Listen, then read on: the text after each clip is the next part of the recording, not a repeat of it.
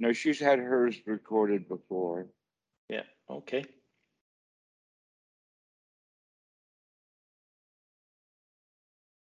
Okay. Um, so, uh,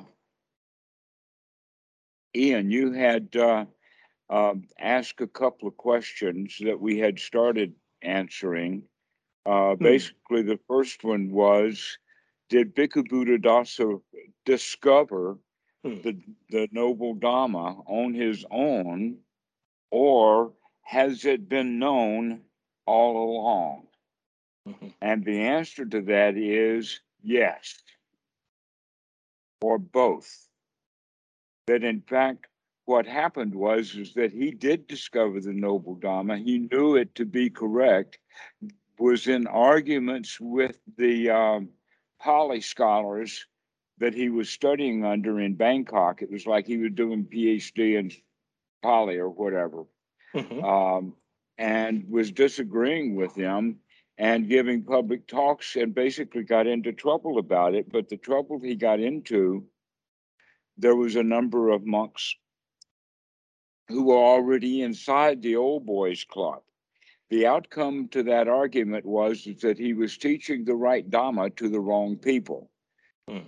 But it took a three month study of the Pali and the Thai for them to come up with the point that uh, all of the ordinary monks who had been um, in that Sanghadisesa of 20 monks, they had never understood the Noble Dhamma. And so they were unhappy when Bhikkhu Buddhadasa was teaching it at a higher level. But there were already a number of monks who knew that.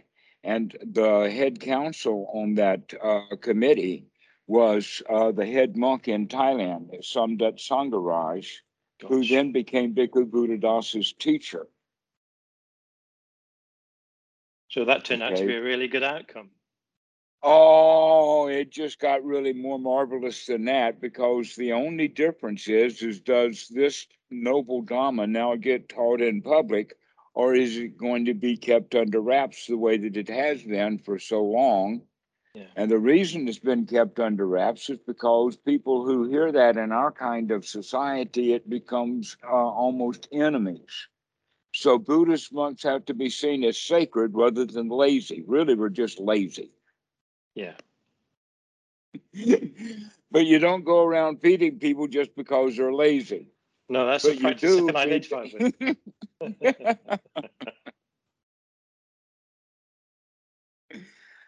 Um, so this is the uh, uh, the the noble teachings is much more really down to earth and practical, but it has to have that shine or polish on it for ordinary people to see any value in it. Hmm. It was always always the shine and the sort of the magical elements and the realms and the devas and all this business that really, you know, dissuaded me not to follow the Buddhist path. I would say it just seemed too convoluted and full of too Ah, many but- magical but- elements. But it's very easy to understand when you understand the easy principle that everyone who comes to the teachings of the Buddha brings all of that baggage with them. Hmm. And some of them drop their baggage and others don't. Right. Yeah, I suppose it's inevitable. Mm-hmm. So, and so it's inevitable for the mass majority of the people who follow the teachings of the Buddha Hmm. to do so in a ceremonial or a greedy way, wanting to get something out of it. Therefore, they, uh, but they're of value for themselves in the sense that they at least feel good because they're making merit. Hmm. Not understanding that the, the act of making merit is the act of feeling good right then and there, and you get the benefits right now Yeah. if it's a gift well given. And Yeah, you're in heaven right now. Hmm. Yes, you're in heaven right now. And Right. so uh, we have, there is no future to worry about. And yet there is beliefs in um, afterlives and heavens and hells and uh, predestination and great big authority figures somehow or another, like karma machines or um, whatnot. And and the, the human mind is capable of doing that. In fact, you can see that kind of behavior in really, really little kids, three and four years old, when the little boy is playing with his toy truck, zoom, zoom, zoom, and he's pretending that that truck is a real truck and he's riding it around. That's in his mind. We humans have the propensity to do just those things is we we uh, invent, we magicalize, we making concepts and whatnot like that. And um, this is basically what we could call the original sin. Is that magical thinking. And, and part of the practical application of magical thinking is that this is better than that. This is higher than that. Yeah. The reality is, is that everything is just as it is, and that it's the human's choice about whether he likes it or not, rather than the inherent goodness or badness in things. Right. It's very confusing, though, the history of it. Do you think when when Buddhaghosa put together the Visuddhimagga, that uh, he understood what he was doing, that he was presenting something that was that, that he was deliberately suppressing or submerging the supramundane dharma, or or not? I I will um, tell you a story that has to do specifically with the Visuddhimagga on two levels. Hmm.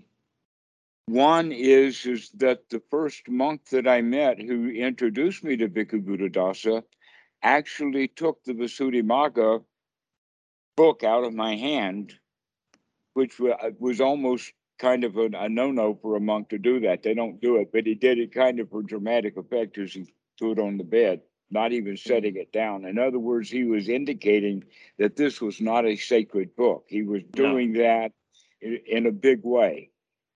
Later, I found out that um, there's a whole history of that, including in the very old days. Bhikkhu Buddhadasa would say that he would agree with 95% of the Visuddhimagga yeah, and only disagreed with, but that's old. By the mm. time that he died, it was a book to be burned. In fact, he thought he was saying that the Abhidhamma and the um, uh, Visuddhimagga uh, if they were drowned in the sea, nobody would lose anything. Yeah. I find the Abhidhamma so dry and pointless. well, so, when you've got a lot of time on your hands and you're bored, why not try to write ciphers? Yeah. So, right. Uh, the um, uh, back to the story though. Uh, that I that that was actually an evolution of Bhikkhu Buddhadasa uh, to, excuse me, it's a little bit dry. Um, there was kind of an evolution there at uh, Wat Suan Mokkh that had to do with the cracking of the door. There's a there's something foul in here into wow, this whole place needs to be burned down. All right. Now, behind that, uh, there was actually a conversation that I had with Bhikkhu Buddhadasa about this. And his uh, his point, in fact, we had several conversations on various topics, but let us put it this way that conversation boiled down to that there were two possibilities. One was that uh, Bhikkhu Buddhaghosa was missing something. That he was missing something possibly because he was just writing stuff down, that he was a scholar and he was collecting any and everything that he could find, but mm. that he had no practical knowledge behind that, or did he even care about it? That in fact he was very much like a um, Sigmund Freud in a sense that Freud didn't care a whit about the cure. He was only interested in causes and effects in the sense of why are these women hysterical or why are these, uh, you know, and all of that kind of stuff. But he was yeah. not interested in cures at all. Well, you could see that Bhikkhu Buddhaghosa was like that, that he was just sort of a, a librarian that was collecting a whole bunch of books together and stitched them into one volume. That's how it seems, like a, like a chronicler or something like that. Just wanted to make sure all the texts were covered. Well, um, it does have a format, and the format is is that it follows a um, a particular sutta. The sutta is actually number twenty four in the Majjhima Nikaya, and that sutta is the chariot relay, which has the seven stages of one's own development. And you can see subtle changes in, and sometimes massive changes in his uh, views in that book from actually what the, the teachings of the Buddha were. Uh-huh. Okay. and so he was putting a lot of local lore and things like that in it, possibly, in fact, because he was also involved with collecting all the commentaries. That that was the source of his understanding of stuff. He had kind of a whole bunch of guys doing this. And by the way, an important point was is that he was from Bihar. He was a local boy. He was Brahmin by birth. Mm-hmm. And he ordained as a monk, but he went to Sri Lanka to do all of this research in the writing of the Visuddhimagga. That's one of the oh. reasons why the Sri Lankans are really into the Visuddhimagga. Mm, and this was about somewhere between 450 and 480 AD is when this happened, which, by the way, was about the birth of the Tantra. And you can see, in fact, that all of the magical stuff that's in that book was also fitting in with the way that the uh, uh, the whole mood of the of the group was going. Just like um, the Supreme Court will vote according to the whims of the uh, the mass majority of the people. In other words, if everybody wants this thing happening, then the judges are unlikely to rule against that to tick off all the people. Mm-hmm. So, that, so that's also possible that there was a movement going on that that is now known as the Tantra, which is an evolution out of the Mahayana, which is an evolution out of the original uh, books. So, there's the other story about Bhikkhu Buddhaghosa, and that is is that because he was Brahmin, that he had vested interest in it that in fact he could have well known what the actual teachings of the Buddha were, but he did not want that stuff spread. He wanted to keep it obscure. He wanted to keep it hard to find and hard to locate because mm-hmm. the Brahmins, his tribe, can't make any money off of people who are basically out there kind of uh, competing with them for no charge. yeah, I see. Well, that sounds credible as well, doesn't it? Mm-hmm. But, but one, one of the other consequences uh, in terms of practice seems to have been that anapanasati was removed from being in a central position to being just one of maybe 30 or 40 techniques that you could use in, in your practice, in your, your daily meditation practice. Yes, that's exactly right. Bhikkhu Buddhadasa has, in fact, uh, become publicly in Thailand known uh, on the point of controversial point of saying the, the Buddha only taught one mm. kind of meditation. And the meditation that he taught was anapanasati, and he taught it according to the Eightfold Noble Path. That when you're practicing the Eightfold Noble Path, you use anapanasati as your vehicle to practice the Eightfold Noble Path. And so they when so they we then practice the Eightfold Noble Path for the fulfillment of the four foundations of mindfulness. We then practice the four foundations of mindfulness for the fulfillment of uh, the seven factors of enlightenment. Right. And then we practice the seven factors of enlightenment, or actually, we do or perform the seven factors of enlightenment, which gives the results of uh, knowledge and deliverance, or knowledge and freedom mm-hmm. we get re- the release or the uh, the the end of the search. So there's no separate vipassana practice that you need to turn to at some point or other. The, word vipassana itself is used rarely, and in fact, the place that it's used most often is in braces, where Bhikkhu Bodhi or some uh, monk has inserted the word vipassana into the Ah. text. That the word vipassana doesn't show up until much later. Gosh. And the word samatha actually does appear in the ancient text, in the Majjhima Nikaya, etc., but only in the sense of the re- relaxation. Mhm. All right.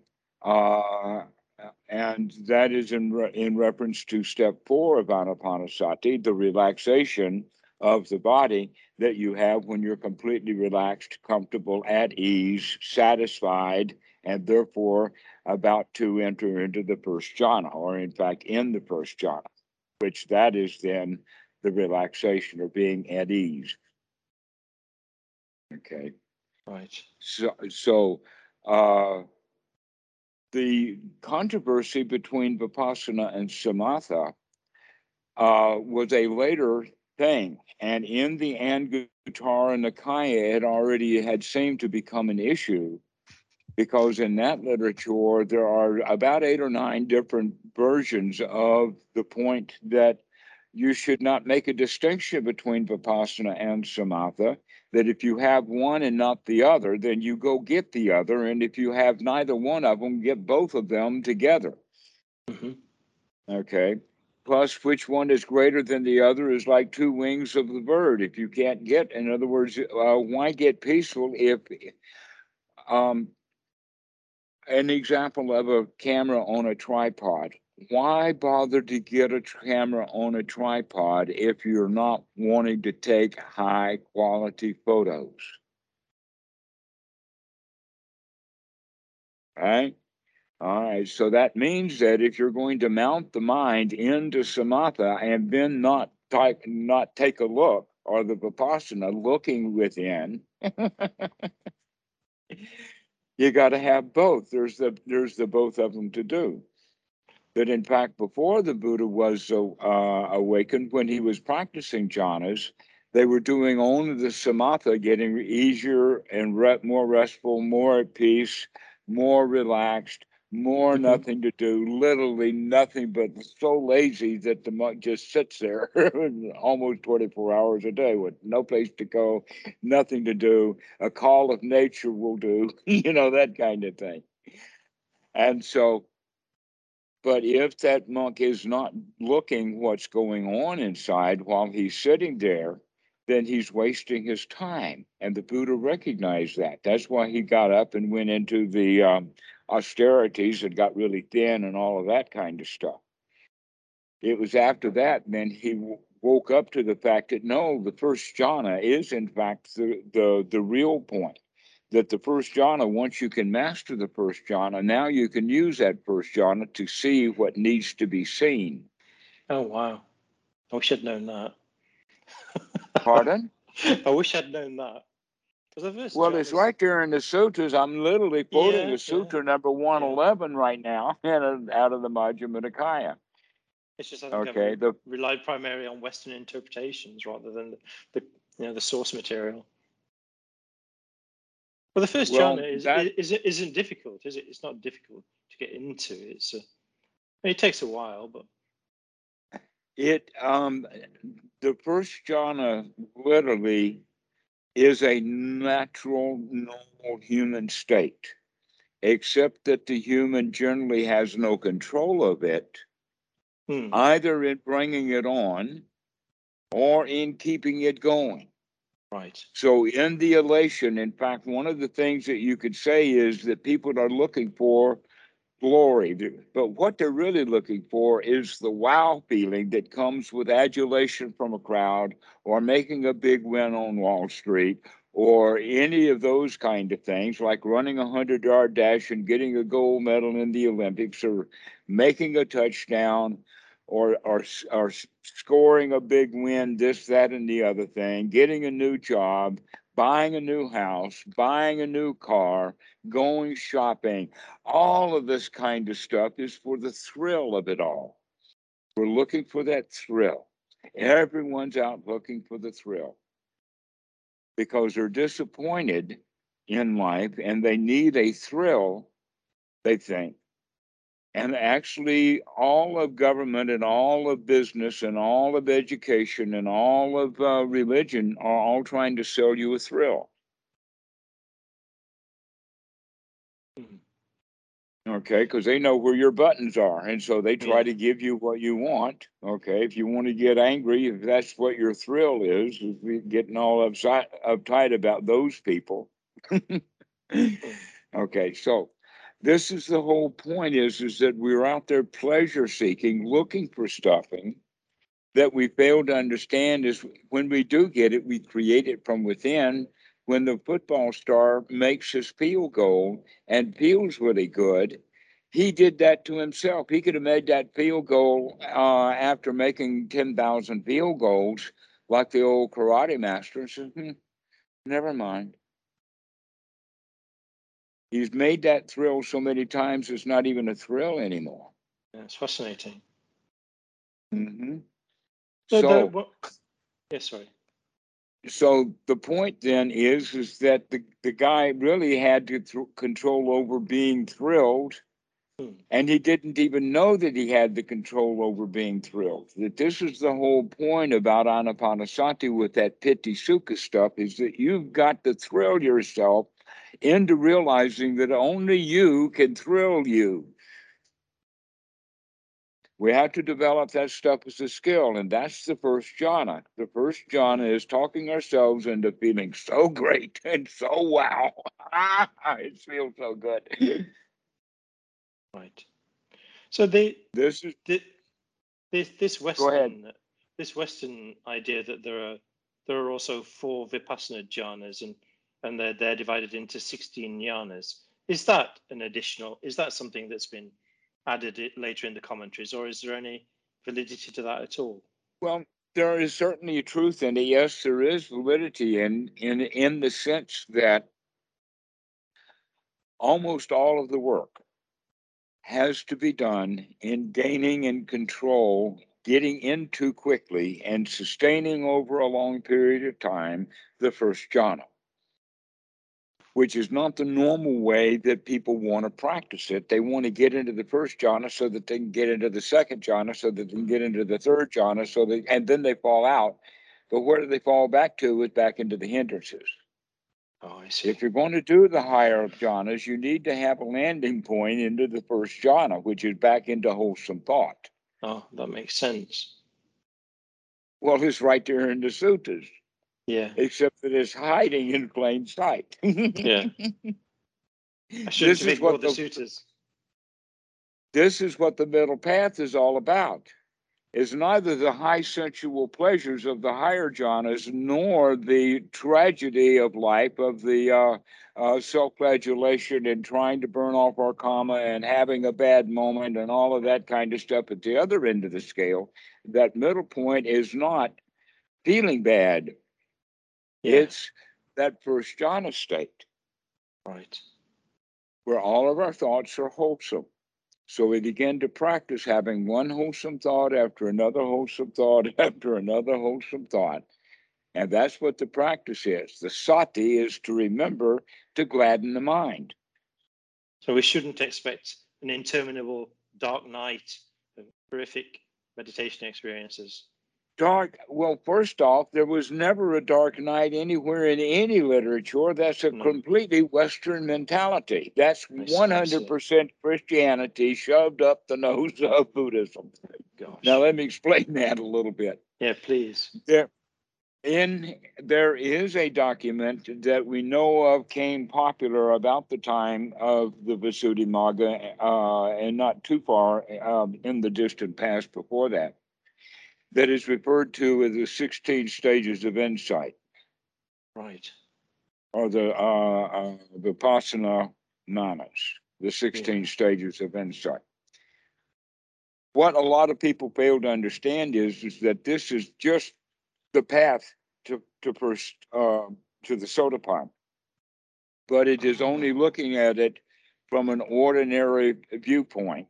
And to not only that, and most importantly, that this stuff not, does not necessarily be practiced in order. that in fact the last item on the list is ongoing uh, investigation. It's the first thing we ever did, or we'd never showed up trying to practice meditation. We already are looking at the fact that we need something done here. right?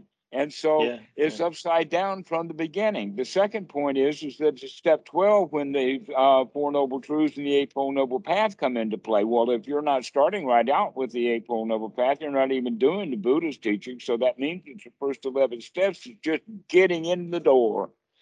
I see. So another way of saying it is, is that steps six, seven, eight, nine, and ten, which go in the order of fearfulness, misery, disgust, Yeah. despair, and great longing to get out of it, Yeah. followed by the resolution that I am going to make a change. Well, that I am going to make a change is what we should sit down with, not finally wind up in 20 years down rat hole. Oh wow. wow. That's absolutely fascinating. Thank you. I should stop talking now and, and. Mm. let your friend get a question in. Yeah, Anilu, I I see you nodding your head, so that means that you're understanding what we're saying, and I like that. Big smile on your face, not a Yeah. confusion at all, because we've talked before. So now we're li- now actually what we've been talking about that because of his skill and understanding of the of the uh, ancient literature and whatnot, that we're speaking in that language. Many many people would not be able to uh, understand that kind of language at all with all of these highfalutin words we've been using. But here you are keeping right up with it. And i want to congratulate you for that you're up here with us. So welcome. Thank you. Yeah, it does makes a lot of sense. Like just hearing that, it's like, yeah, why would I want to go until to all those steps of the dark night? um, Mhm. and like right now, what's in my mind is I want to practice like this very instant, and I'm having a bit of a hard time. Like when I was hearing you talk, there were moments where I felt like everything softened and it was okay. But then I struggle again, like in this very moment. um, and it's because there's this thing in my mind, like there's these two cats that come to my house to, and I feed them at night. They're like stray cats. And then there's this big cat who is like the king of, you know, like all the streets around. So this big cat started to get aggressive, and two nights ago, one of the cats came and her tail was like um, very bad, like bleeding. So I had to trap her, and it was very hard. But I took her to the vet, and they had to cut her tail, and she had surgery today, and she's still in the vet, but it's okay. And today, the other cat, he also got attacked by the big cat uh, so I tried to to trap the cat that got injured. So I made like this homemade trap, and I almost got it, but he went away. And since I already had him under a box, he's not coming back because he won't trust me again. So I was very, very, very upset with myself because I almost got him, and I knew like he's not coming back. He knows I tried to trap him just as the other cats I trapped, like she beat me and all that, I knew I had only one chance. And with this cat, I blew it. So I started to get really worried like, this cat is out there and he's limping, he's hurt. And there's this other big cat who is, you know, like out looking to hurt him. yes uh-huh So I feel a lot of worry. Yes. So I called the vet and I asked him like, "Do you have a trap?" But this it was like an hour ago, and it's like 1 a.m. And he's like, "No, I don't have a trap." But he told me like, "You have three days to trap this cat before he gets an infection, and you know, like he can die. Like that's what happens to stray cats." So I started to get really stressed, and then I thought like, okay, this night there's nothing I can do. Like there's no way I can find a trap at 3 a.m. in the morning. Um, and I know like I'm not doing any good to anyone by worrying. and I know like if I go out on the streets to find him, like there's no good in that because he doesn't trust me. Like I just feed him from the distance, so it's not like I even if I try my best, I cannot trap him. So I know like there's literally nothing I can do, but at the same time it's very hard to be okay with this like knowing he's out there hurt and I cannot do anything. Uh, yes, and I can't do anything. Isn't that kind of like the motto of the um, uh, the sport team called Despair? That I can't do anything. Uh, yeah. Right. Okay. Um, let's let's use that for just a moment. Using this as an example, but going back into the detail of what uh, Ian and I were talking about before, uh, in the sense that he used a term called the dark night of the soul, which is something that happens with with Christians, and that it happens in the sense of, gosh, I I just I'm at the bottom and there's no place to go. Um, one way that that feeling can be expressed is the feeling of, My God, my God, why hast thou forsaken me? Okay. Or when all things uh, are forsaken, um, in one way, that means that they have forsaken me, and there's still a me here that is in despair because there's no way out of the mess. All right, there's two famous people in Christianity that have had this. There's only just a few. I mean, it's not a very common thing, but it is a really big deal. And that is St. John of the Cross, but the one that's more known is uh, one called Mother Teresa, who died in the 1990s. Oh. And 10 years after that, they um, uh, published her memoirs before she was canonized. And there it revealed that she was really kind of deeply in her heart wounded and ticked off that Jesus wouldn't answer her prayers. He answered all them other guys' prayers. They told her so, but she but she can't hear Jesus talking to her. And she went into a dark despair about that. And you can see, in fact, the way that she used money and other things that brought, that brought great criticism from various quarters about that was because she wasn't thinking clearly, because she felt ticked off because she wasn't getting her benefit from her Jesus. Now that's something that happens, and and another way that it happens when uh, someone with a very stooped head will say, "I have doubts. I have deep doubts." Okay, so that kind of behavior is that dark night of the soul. It's mm-hmm. despair mm-hmm. in the sense that there's no way out. Hmm. And I know that you can feel that way, and you're doing it over a cat. I do love Which that cat. Uh huh.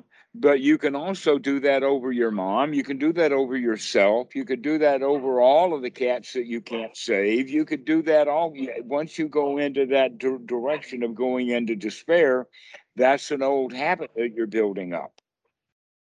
All right. And I can talk you out of it, but I thought the first thing that we'd do is at least show you that this is well known, it's well understood, it's deeply buried into the philosophy and the teachings of the Buddha that we're talking about here. Um, that that this point about despair is only because we're at the bottom level of actually uh, uh, the the first kind of doubt, and that doubt is about who made this mess and who can I get to help me to clean it up? Which is basically the victim. I mean, you you have now become the victim of that big large cat that has picked on two of your pet kittens. I don't hate the big cat either. Like I also feel I like him, but you know, like nature's nature and he's like ah, the but right but i heard you see that's one of the things that i heard you say that this was that this was you were hurting that you didn't want the cat to hurt okay oh, no, i don't want the cat to hurt. Okay that's because you don't want to hurt. And here you are hurting yourself. Almost as if you're hurting now will keep the cat from hurting more That's kind of a magical thinking, isn't it? If I hurt bad enough, then the cat won't hurt so much. Yeah, but the, I did have like a very lucid moment where I knew like the best thing I can do is actually like get inside my house because uh I built like I had this small place where the cat can hide. So if I get inside the house, he can come. But if I'm out looking for him, I'm going to scare him. So I know it's not good right. if I go out.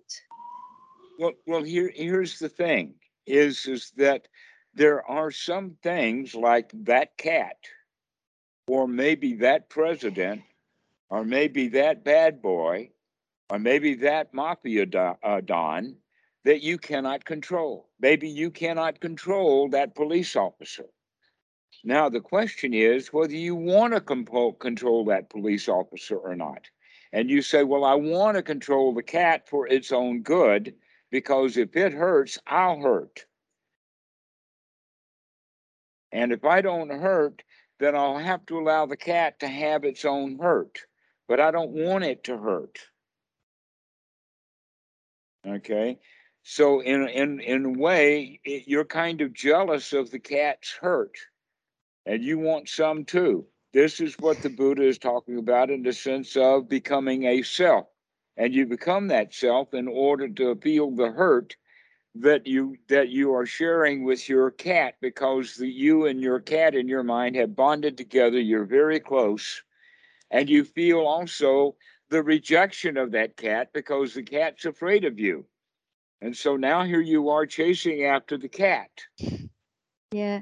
Well, I've never actually had tried to touch him. Like I did the first months, and then I just uh, I decided like, oh, we'll just have like a very distant relationship where I feed him, but I stay out of his way. Like I Mhm. respect him. But right now, I feel like also what I noticed is that part of my pain comes to the fact that this makes very clear that I cannot control like external suffering.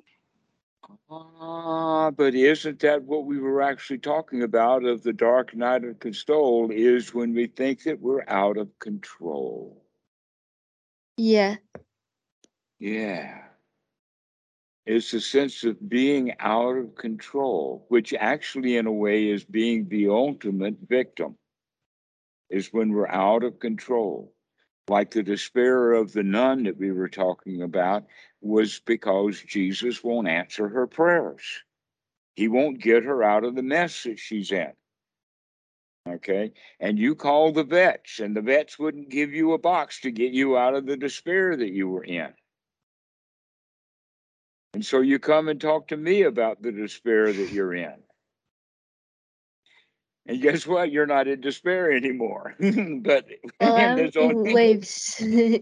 like it comes in waves. I mean, like I don't know. Feels like I think like there's this part of my mind that I have become more aware in the past weeks, which is that I'm seeking for safety, even in Dharma, Uh-huh. even in enlightenment. Like my mind fantasizes like one day I'm going to be enlightened, so nothing will hurt. But then something happens, like the thing with this cat, and then it hurts, and then my mind goes like, okay, for example, I'll call Dhammarato so he can talk me out of this, but I can sense like this energy, like this is not even about it the knows cat. my job. I got it. but this is like bigger than just the cat and you know like this is like well, i'm looking for safety that's that not for just a second. That here you just touched on it though, and that is is that you're looking for safety and security. Yeah. And that the cat and the situation with the cat has only brought up your own issues of safety and security because the cat has no safety and security right now. And in a way you're um uh the word is vicariously i think or uh, let us say piggybacking. Or me tooing. Oh, that because the cat's suffering, you're suffering, but you're already in the habit of suffering. And so you go around looking for any, any uh, place like that that's in danger so that you can vicariously become part of that so that you can feel danger too because it's a comfortable, familiar feeling. While at the same time, now you're waking up to that. You're you've done enough practice so you see, wait a minute, there's this sense of maybe you can call it urgency or a sense of not well-being or a sense that something's wrong or the sense that there's some emptiness or there's a missing piece or basically it's just that everything feels dangerous right yeah, it more than dangerous. It's like everything feels like uncertain. but I and mean, uncertain exactly right uncertain. That's a that's a really really good way of expressing it. What you mean by uncertain though is is that for one thing everything really is uncertain. Everything yeah, is uncertain. Then in fact that's one of the primary teachings of the buddha and it comes in several forms. One is anicca. Everything is in turmoil. Everything is up and down and back and forth the question is, is can you stand back enough to where you can see the ups and downs and the backs and the forth rather than actually getting on it and then being confused? But when you stand back and understand the nature of the way things operate, then you can see these cycles in there, which is called samsara. You can see the same thing happen over and over and over again. Been there, done that is the kind of the attitude that we want to develop. Because I've seen all of this before. In other words, everything keeps fitting into the pattern.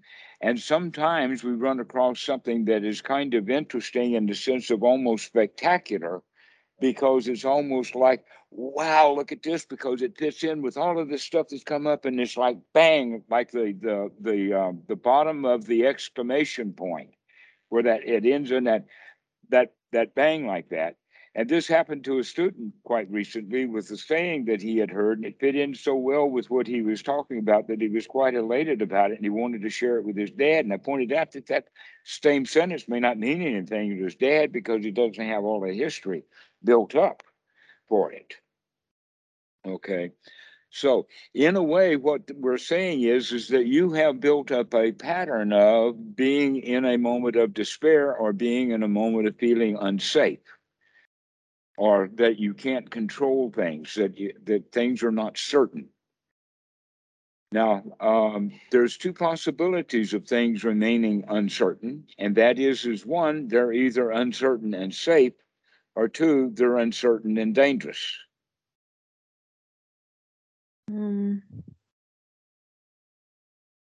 I don't know. I guess like depends. Like right now, for me and my body, uncertain and safe.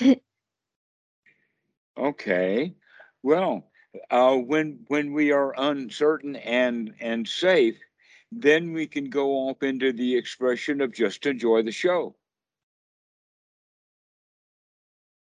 But for example, But like if think uh, but if it's uncertain and unsafe, then we go in the direction of I want my money back. I want my money back instead of just enjoy the show. So we want to change it. We want to make it different. because We I think want to like want to make it certain. We want to know. I feel like I don't know, like a lot of my suffering comes from just resisting to change in general.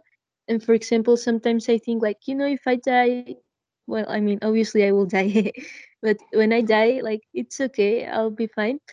But then, for example, this thing with the cat happens, and and then oh, he might die in three days. Maybe yes, maybe not.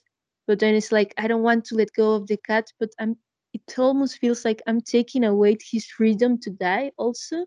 And then I think like, oh, why am I okay with dying, but why I'm not okay with someone else dying, like my cat or my mom or you know whatever and it and then sometimes i notice that too when i suffer i'm like oh it's okay i know it will pass but then i see my mom suffer and it's like no you don't get to suffer I'm starting Ah, to notice yes, like yes. why am I more okay with my suffering and my impermanence than with the world around me? Like that makes no sense. Well, here's an interesting question. Is the way that you feel about that cat and the way that you feel about your mom the same in the sense that there's something happening and you can't stop it? You can't, you're out of control, that you can't be certain about what's happening? Well, yeah. Yeah. It's very interesting. Okay. So, really, what we're then looking at is that feeling that you have that needs to be addressed rather than the cat or your mom. That you're always looking for the outside to make the outside better so that you'll feel better on the inside. But the real issue is, is that uh, when the cat suffers, you suffer. When your mom suffers, you suffer because you're in the habit of doing that. That in fact, not only are you in the habit of doing that, you do it by instinct. It's right down into our DNA. Yeah, what is that? It's called society, or another way for the scientists, they call it the herding instinct or the nesting instinct, that we naturally, as humans, bond with others. And that's a very good thing when we bond correctly, and it can be very painful when we bond with them painfully or on the pain side. So, what I've been inviting you to do with your mom is to bond with her on the happy side rather than bond with her on the negative side. That you can, in fact, control her. You can at least control her when she smiles just by dancing for her. Yeah. How do I bond So- healthy with the cat? yeah, but when you feel guilty because you can't make her feel better, when in fact, if you would smile at her, you'd make her feel better. Yeah. Yeah. So that's the whole point is can you remember to find that smile on the inside for yourself so that you can remember to smile for yourself to cheer yourself up? There's no reason for you to not gladden your own mind. There's no reason for you to feel bad because you can't control the cat or you can't control your mom's health. There's a whole lot of stuff you can't control. You can't control me. yeah. I mean, and it's obvious like this is not a good habit to have. Like the day I did, I I caught the other cat. I took him also like late at night to this veterinary, and when I came back, I went by this bridge on the street, and under the bridge were a lot of homeless people sleeping. And I Mhm. realized like, oh my god, like there's just you know like this is Yeah, why didn't you save all of them? Why didn't you feed them cat or something?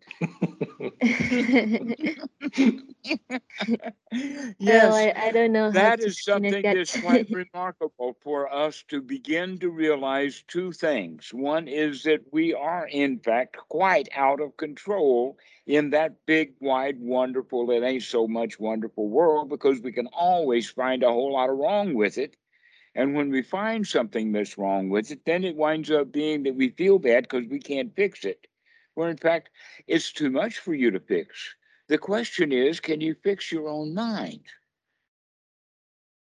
Can you fix your own mind to the point that you can walk into the, under that underpass and see the homeless people there and give them a little bit of money and sing to them and give them your joy? Instead of for you, you go in there and you're freaked out about it because you begin to feel the way that they feel rather than having them feel the way that you choose to feel. This is the essence of anapanasati, especially that point of changing the mind from unwholesome thoughts that you see when you're down there. When you see the cat, you see it injured. So you think of injury. When you see the homeless, you see them in deprivation, you have deprivating thoughts. The question is, are you going to be strong enough minded to remember that you can have wholesome thoughts instead? And one of the wholesome thoughts is, let me out of here. and, and and I mean that not in the sense of let me out of here out, out from under the bridge where all of those people are, but let me out of those people in my own mind. Let's throw that stuff out. Let's put something wholesome in there. Let's let's talk about how uh, how much you love the cat, not what you can't do for the cat. Let's talk about how tenderhearted and and and uh, sharing you are, rather than the mistakes that you make while you're out there doing your sharing and your caring. I think it's quite marvelous that you're out there helping and sharing, and I mean, you've got such a tender heart. Thanks. And so I congratulate a you for that. Why don't you congratulate cat. yourself for that? Uh, I I do like feel uh, at this at one point earlier I thought like well even if he dies we did have a very nice friendship because I never really touched him so there is this friendship where sometimes I went out and sit and he will sit like a few meters apart from me like we Mhm. don't need to talk or to touch but you know like Maybe you can take a little morsel of food that he would like, and when you see him close enough, that you can just throw some food off in his direction and give him the choice of whether or not he's going to eat it.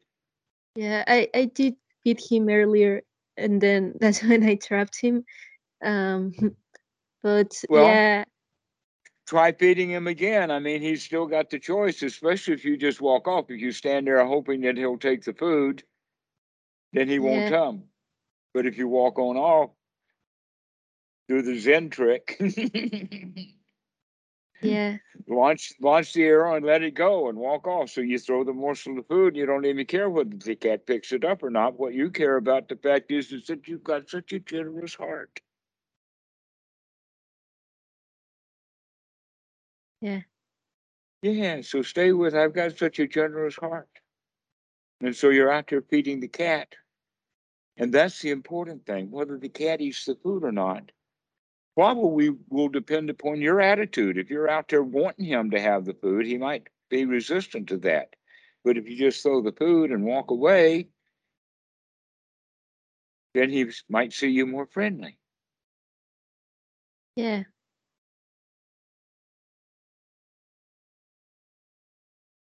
yeah that's true So like it really has to do with your own attitude. And right now you're in the attitude of you want something for that cat rather than being friendly to the cat.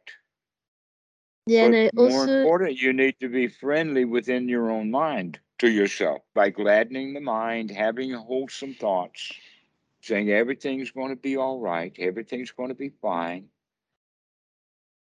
and allow yeah yourself to be relaxed, and happy and relaxed. I also like realize like um like the best thing I can do for this cat like even before he was hurt like he's a feral cat like you cannot adopt a cat like him like he's used to Mhm. being free so Me too. I'm like feral. yeah so I think like well he has his freedom you know and he he has a nice life yeah, easy come, easy go. yeah. Allow yourself to think that also that okay the cat can be friends for a while easy come easy go he's going to go his own way that you can't control him. Just because you wanted to be your friend doesn't mean he's going to stay your friend. What's important is is that you know how to be friendly.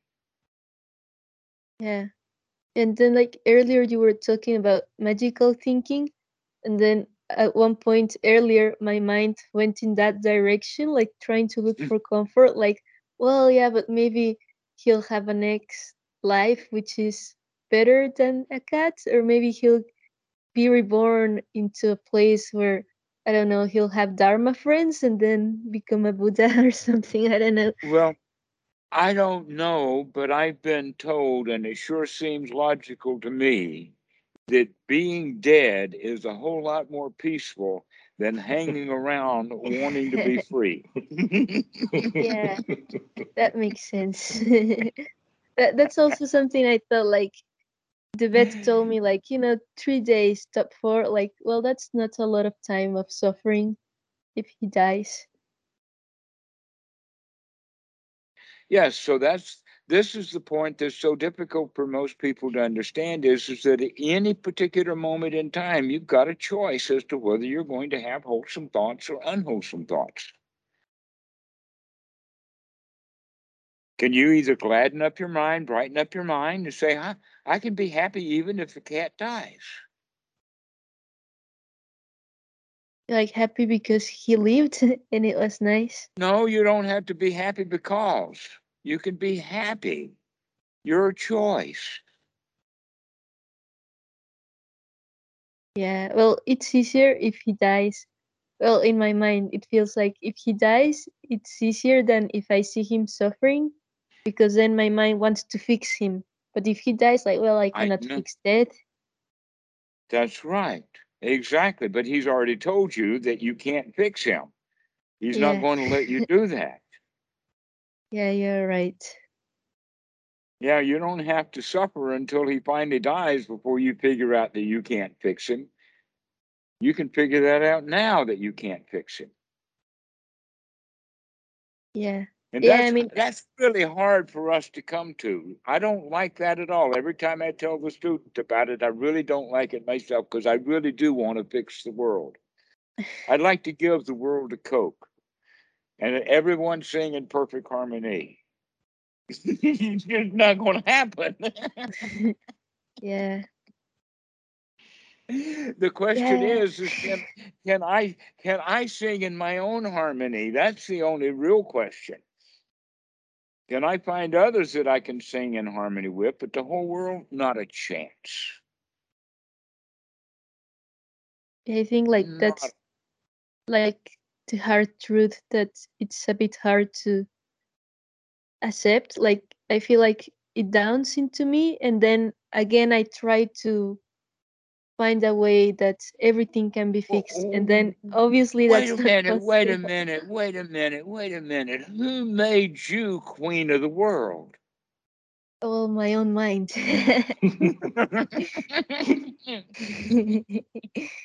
yeah, I know, I know. Like it's like this savior complex or something. well, I bow, I bow to your highness. Please go ahead and fix me.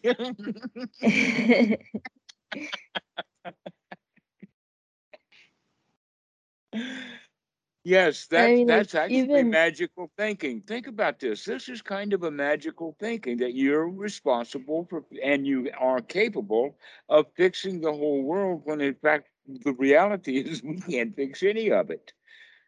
The only thing that we can control is the world that we know on the inside. And once we're able to do that, then we can happily deal with the world. And in a way, by happily dealing with the world, we're dealing with the world in a way that the world would prefer. So we're actually benefiting the world by you being happy yourself. In other words, you can go and make friends or you can spread joy, but you can only spread something that you've got. If you're trying to sell something you don't have, you're just a charlatan. I've seen many of those. So you have to bring that joy in. And so it's actually then the, the teaching of the Buddha is first to get into seclusion in the sense of getting away from it all. In your case, getting away from that cat in your own mind. yeah. Getting into seclusion so that you can bring about some joy and some happiness. That's the step of gladdening the mind or changing the mind from unwholesome to wholesome thoughts. And you literally talk yourself into feeling good. So, at the bottom of that feeling good, then, is that we talk about that though it's not safe out there, in here it's safe. And I feel safe and I feel secure then I can talk about it, and I feel comfortable that there's no aches and pains. There's no reason to get up. I don't have to go to the toilet. I don't have to shower. I don't have to shave. I don't have to do anything. I'm not hungry. I'm not thirsty. Well, I mean, I'm thirsty. I talk a lot. But uh, we just get ourselves into a state to where everything is okay. And then we sit and become satisfied with this. So, this issue of safety, security, comfortableness, satisfaction are all the elements of the word in Pali is called sukha. And sukha is the exact opposite of the word dukkha.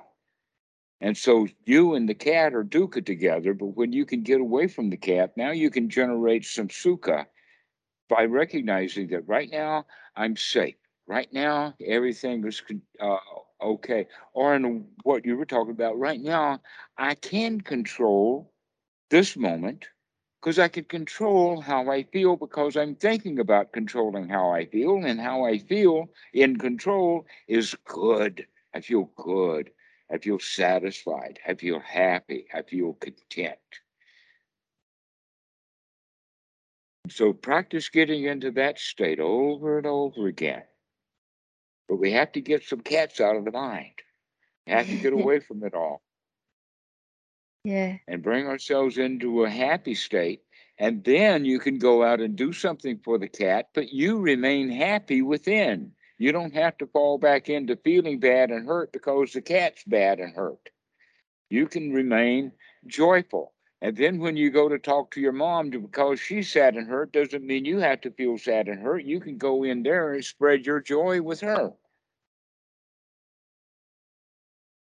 This is what we mean by the Kaliya Metta, or this is what we mean by uh, mudita, or many of those Pali words, is, is that we can spread the joy that we have, that we've been able to, let us say, uh, skillfully manufacture or produce, the skills of the practice of anapanasati.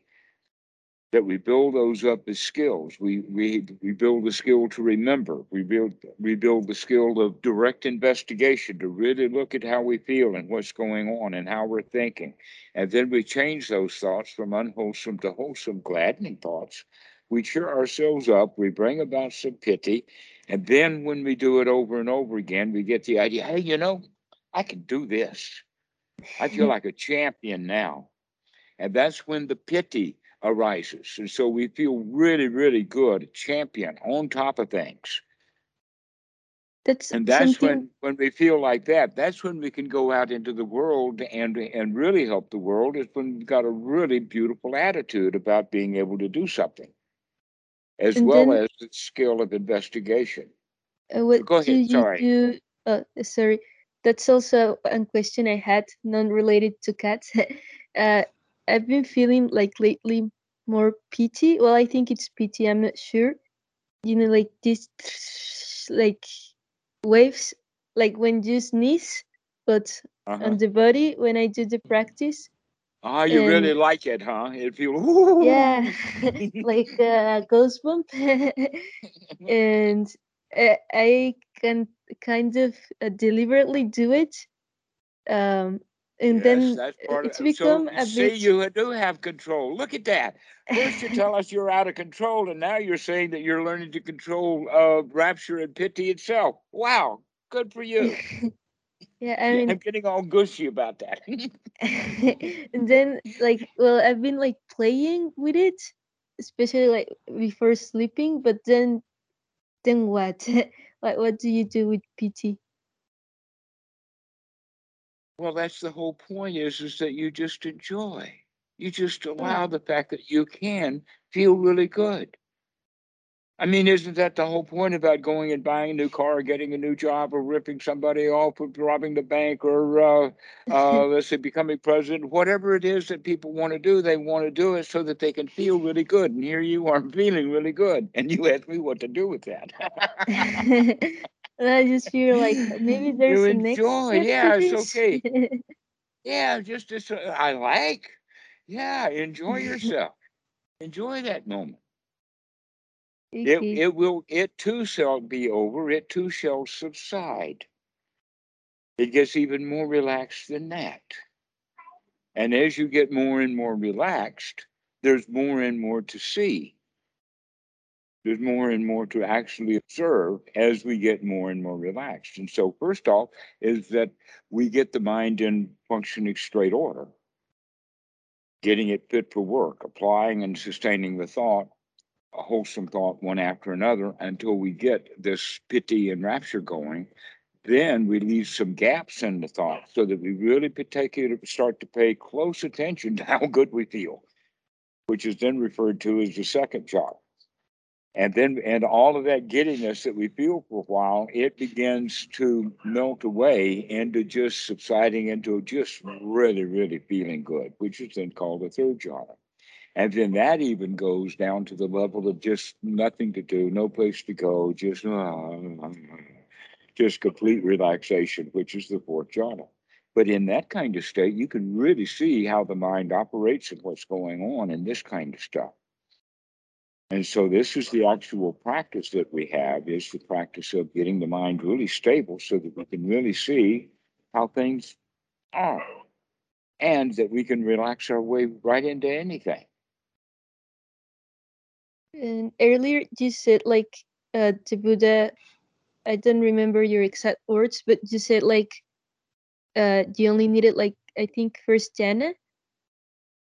Yes, all we really need is the first jhana because we can see. In fact, that's the kind of the joke is because when you really, really, really establish and have really firm control so that you can stain it and keep it going, then it doesn't take much skill to get into the second jhana. And once you're into the second jhana, it's almost always downhill after that. that you just get more and more. So, uh, uh. To, like to And- practice and your so more proportion is like uh, it's I'm like sorry, being in like being in first jhana. Uh, like the more like trying to be in first jhana uh, all the time as possible. Well, no, because that's a rule or a law or a should, rather hmm. than isn't it nice to be in first jhana? Let's do that. And then later we'll have the thought, yeah, right, I could just relax. So basically what we're talking about is sati. That you're looking when you talk about always in first jhana, that means that your sati is so good that it's always there. but that's not the way that it's even described. That basically the way the Buddha describes it is unremitting, which means it keeps coming back and coming back and coming back and coming back, and that you want to practice it so that it comes back when you need it the most. You don't have to be right on top of the game all the time. And in fact, the image is, is the bank robber who's got a great big bomb all over his body and vest and everything, and he's got a button. And once he pushes it, if he lets go of that button, the vest goes off and blows up. Okay. A lot of people have the idea that that's the kind, oh, I got to be in first jhana all the time. Almost as if I let my finger off the button, I'm exploding or something. no, what that means is that basically when you let the butt, butt finger off the button, you go back to the normal state, which is kind of painful, ordinary state, and we don't like it so much. And we'd rather be back at first jhana if we can think about it. We've got a choice here. All you have to do is remember. Once you develop the skill, then when you remember to do it, it's like that first breath is right into it. Ah, well, I'm really glad I thought of that. I'm really, I don't have to think about that anymore. Or, aha, I see that again. So just those kind of statements is enough once we're in the habit to go right into the first jhana. It can be done that way easily. Why? Because we've got the skill of the investigation and the skill of the right effort to actually change that thought right into a wholesome thought. Just throw that garbage out and just come into, yeah. I mean, just in our case, throw that dead cat out, or at least that wounded cat. throw that wounded cat out and I'll just simply be happy. Why? Because I'm not doing that cat any good by sitting here and worrying about it. He's out on the street doing his thing. Yeah. So you're not helping that cat by worrying about the cat, but you can certainly worry yourself by worrying about the cat. And so not thinking about the cats. The Buddha talked about it in the sense of elephants. Don't think about elephants. so you don't think about wounded cats. yeah. Like the only moment I should think about a wounded cat and is when there's one in front of me and only if I can help and if not then I don't. now that's wisdom talking. Now that's wisdom. Yes. That how do you feel when that cat is right in front of you is the way that you want to deal with. How do you feel about what's happening, not what you're thinking about. And normally we go around think, feeling what we're thinking about.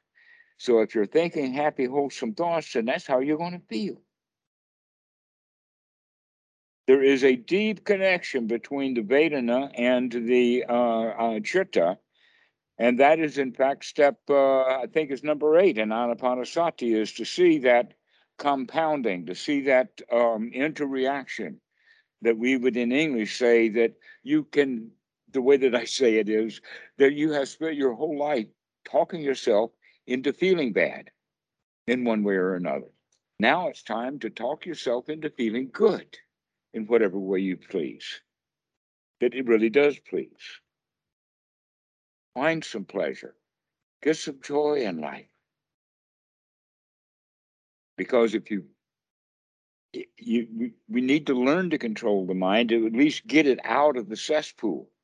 We'll learn to deal with pleasure after we learn how to control it and manage it. It's easy enough to put away a toy after we finish playing with it. But this is a step that a lot of people in Buddhism miss. They think that they have to come out of drudgery into nothing. Yeah, that's what I was like the first time I talked to you. That was my plan.